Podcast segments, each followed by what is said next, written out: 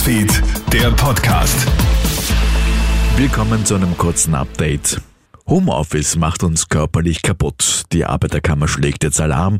Seit mehr als zwei Jahren arbeiten viele von uns teilweise oder sogar Vollzeit von zu Hause aus. Doch Küchentisch und Sessel sind eben nicht Schreibtisch und Bürostuhl.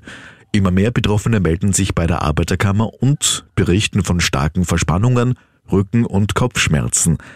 Wichtig ist daher, dass du im Homeoffice regelmäßig Pausen machst, in denen du dich gezielt bewegst. Fitnessexpertin Elisabeth Niedereder von Triestal.at sagt zu Krone Hit. Zum Beispiel für den Nacken, wo man den Kopf so vorsichtig zur Seite neigt und dann mit der Hand noch leicht in diese Richtung zieht am Kopf, aber ganz vorsichtig. Und auch die Brustmuskulatur gehört gedehnt. Da legt man eine Hand an eine Wand und dreht sich in die Gegenrichtung ein bisschen und dann spürt man eh sofort einen Zug. Mindestens immer 30 Sekunden die Position halten ohne zu wippen, das sollte jetzt schon mal helfen.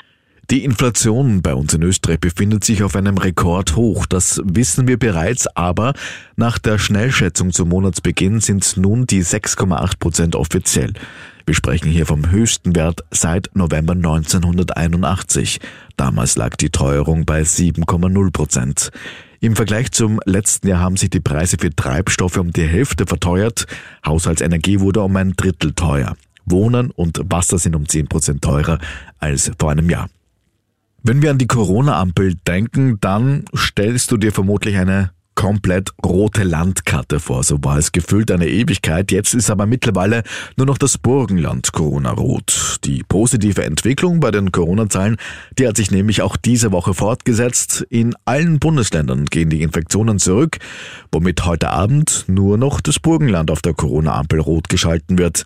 Damit haben es diesmal zusätzlich Vorarlberg und Kärnten in die orangene Zone geschafft.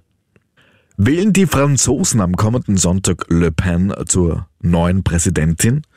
Gestern Abend ist es jedenfalls zu einem hitzigen TV-Duell zwischen dem amtierenden Präsidenten Macron und seiner rechtsgerichteten Herausforderin gekommen. Zwei Drittel aller Franzosen sehen zwar laut aktuellen Umfragen Macron als Sieger aus dem Duell hervorgehen, eine Überraschung sei aber dennoch möglich.